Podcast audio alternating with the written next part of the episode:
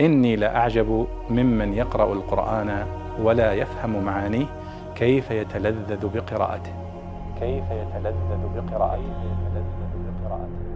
يقول الله سبحانه وتعالى عن قوم فرعون قال فأرسلنا عليهم الطوفان والجراد والقمل والضفادع والدم آيات مفصلات فاستكبروا وكانوا قوما مجرمين.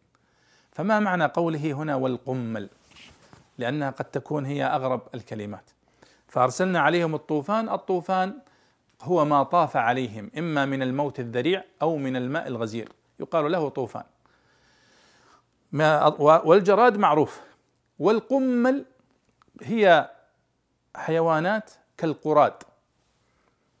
تصيب حيواناتهم وتهلكها. وهي غير القمل الذي يأتي في الرأس لأن القمل شيء آه، يسير. أما القمل فهي حيوانات آه، مؤذية تصيب حيو... تصيبهم وتصيب حيواناتهم. فإذا هذا هو معنى القمل وهي ليست القمل بالفتح وبالسكون.